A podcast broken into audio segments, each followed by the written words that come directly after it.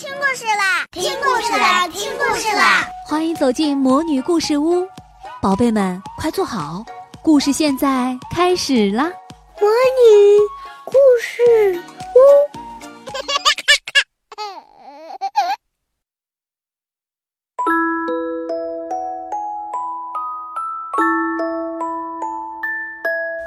亲爱的小朋友们，你们好，我是你们的涵涵姐姐。今天我要给大家带来的故事是安徒生童话里的《小益达的花儿》下集。我不知道我的花儿现在是不是仍旧睡在苏菲亚的床上，他对自己说：“我多么希望知道啊！”他把头稍微抬起一点儿，对那半掩着的房门看了一眼，他的花儿和玩具。都放在门外，他静静地听着。这时，好像听到了外面房间里有个人在弹钢琴，弹得很美，很轻柔。他从来没有听过这样的琴声。现在花儿一定在那儿跳舞了，他说：“哦，我多么想瞧瞧他们呢！”可是他不敢起床，怕惊醒了他的爸爸和妈妈。我真希望他们到这儿来，他说。可是花儿没有进来，音乐还在继续奏着，非常好听。这一切是太美了，他再也忍不住了。他爬出他的小床，悄悄地走到门那儿，朝外边那个房间偷偷地窥望。啊，他瞧见那幅景象是多么有趣啊！外面房间里没有点灯。但是很亮，因为月光射进窗子，正照在中央。房间里亮得差不多像白天一样。所有的风信子和番红花排成两行，站在房间里。窗槛上现在一朵花儿也没有了，只剩下一些空花盆。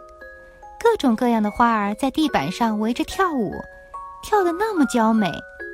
它们围成一条整齐的长长的舞链，它们把绿色的长叶子连接起来，旋转着它们的腰肢。钢琴旁边坐着一朵高大的黄百合花，小益达在夏天看到过它一次，他记得很清楚。那个学生曾经说过，这朵花儿多么像丽妮小姐啊！那时大家都笑他，不过。现在，小益达的确觉得这朵高大的黄花像那位小姐，她弹钢琴的样子跟她是一模一样。她那鹅蛋形的黄脸，一会儿偏向这边，一会儿又偏向那边，还时不时点点头，打着美妙的拍子。没有一朵花注意到小益达，他看到一朵很大的蓝色早春花跳到桌子中央来，玩具就放在那上面。他一直走到那个玩偶的床旁边，把窗帘向两边拉开。那些生病的花儿正躺在床上，看到他就马上站起来，向一些别的花儿点着头，表示他们也想参加跳舞。那个年老的扫烟囱的玩偶，他的下嘴唇有一个缺口，站了起来，对这些美丽的花儿鞠了个躬。这些花儿。一点也不像害病的样子，他们跳下床来，跟其他的花儿混在一起，非常快乐。这时，好像有一件什么东西从桌上落了下来。小益达朝那儿望去，原来是一根别人送给他过狂欢节的桦木条。他也从桌子上跳了下来，他也认为自己是这些花儿中的一员。他的样子。也是很可爱的，一个小小的蜡人骑在他的身上，蜡人头上戴着一顶宽大的帽子，跟枢密顾问官戴的那顶差不多。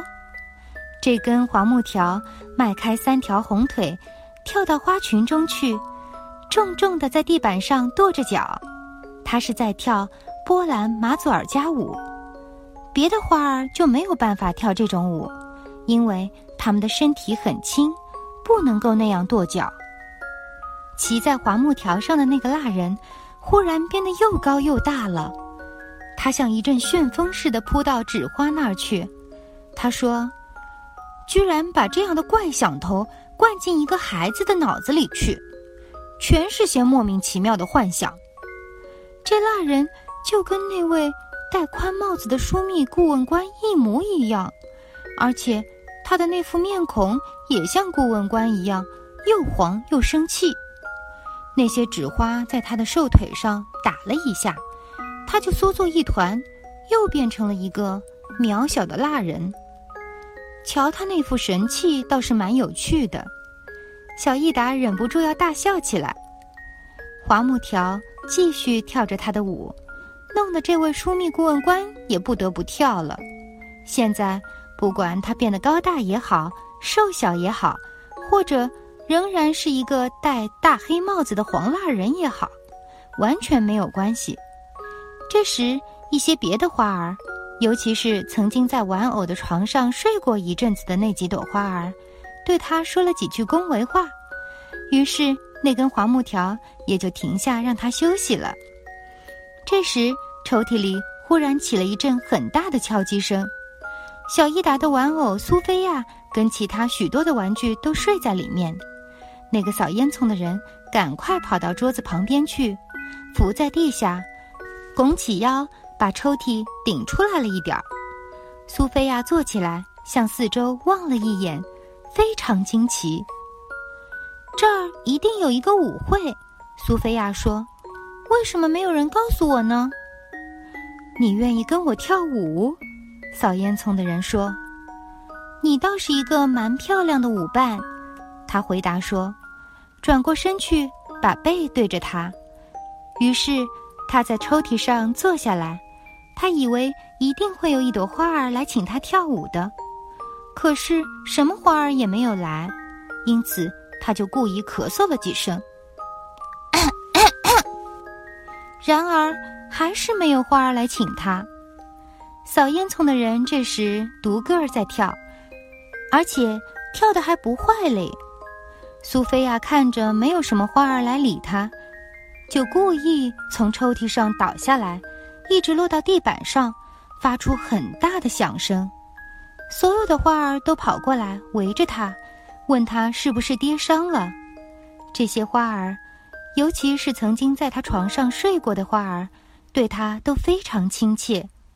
可是他一点儿也没有跌伤。小益达的花儿都因为睡过那张很舒服的床而对他表示谢意。他们把他捧得很高，请他到月亮正照着的地板中央来，和他一起跳舞。所有其余的花儿在他周围围成一个圆圈。现在苏菲亚可高兴了，她说：“他们可以随便用她的床，他自己睡在抽屉里也不碍事。”可是花儿们说：“我们从心里感谢你，不过我们活不了多久。”明天我们就要死了，但是，请你告诉小益达，叫他把我们埋葬在花园里。那个金丝雀也是躺在那儿的。到明年夏天，我们就又可以活转来，长得更美丽了。不成，你们绝不能死去。苏菲亚说，她把这些花儿吻了一下。这时，客厅的门忽然开了。一大群美丽的花儿跳着舞走进来，小益达想不出他们是从什么地方来的，他们一定是国王宫殿里的那些花儿。最先进来的是两朵鲜艳的玫瑰花，他们都戴着一顶金皇冠，原来他们就是花王和花后。随后跟进来了一群美丽的紫兰花和荷兰石竹花，他们向大家致敬。他们还带来了一个乐队，大朵的罂粟花和牡丹花使劲地吹着豆荚，把脸都吹红了。蓝色的风信子和小小的白色雪形花发出叮当叮当的响声，好像它们身上带有灵似的。这音乐真有些滑稽。不一会儿，许多别的花儿也来了，它们一起跳着舞。蓝色的锦菜花。粉红的樱草花、雏菊花、铃兰花都来了，这些花儿互相拥抱接吻，它们看起来真是美极了。最后，这些花儿互相道着晚安，于是小益达也上床去睡了。他所见到的这一切情景，又在他的梦里出现了。当他第二天早晨起来的时候，他急忙跑到小桌子那儿去，看看花儿是不是还在。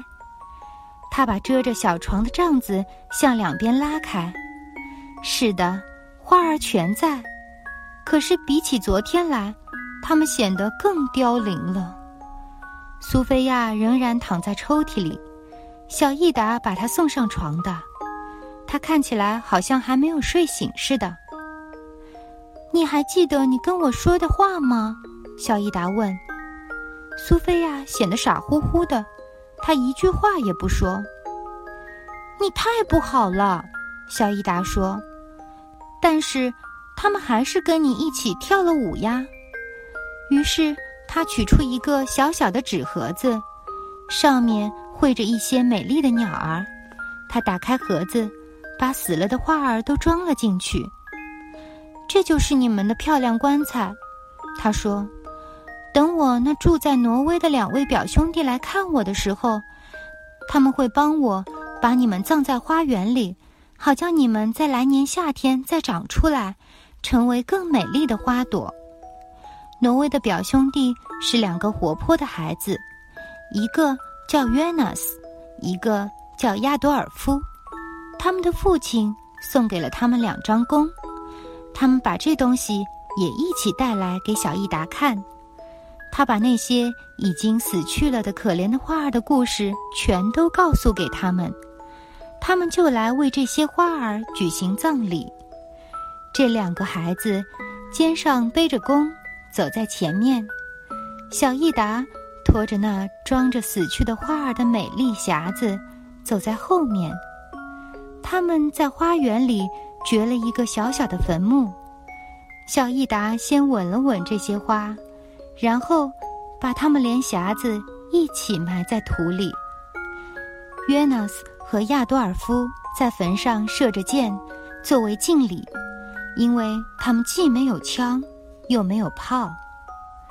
好了，亲爱的小朋友们，今天我们的故事就讲到这里，我们下次再见。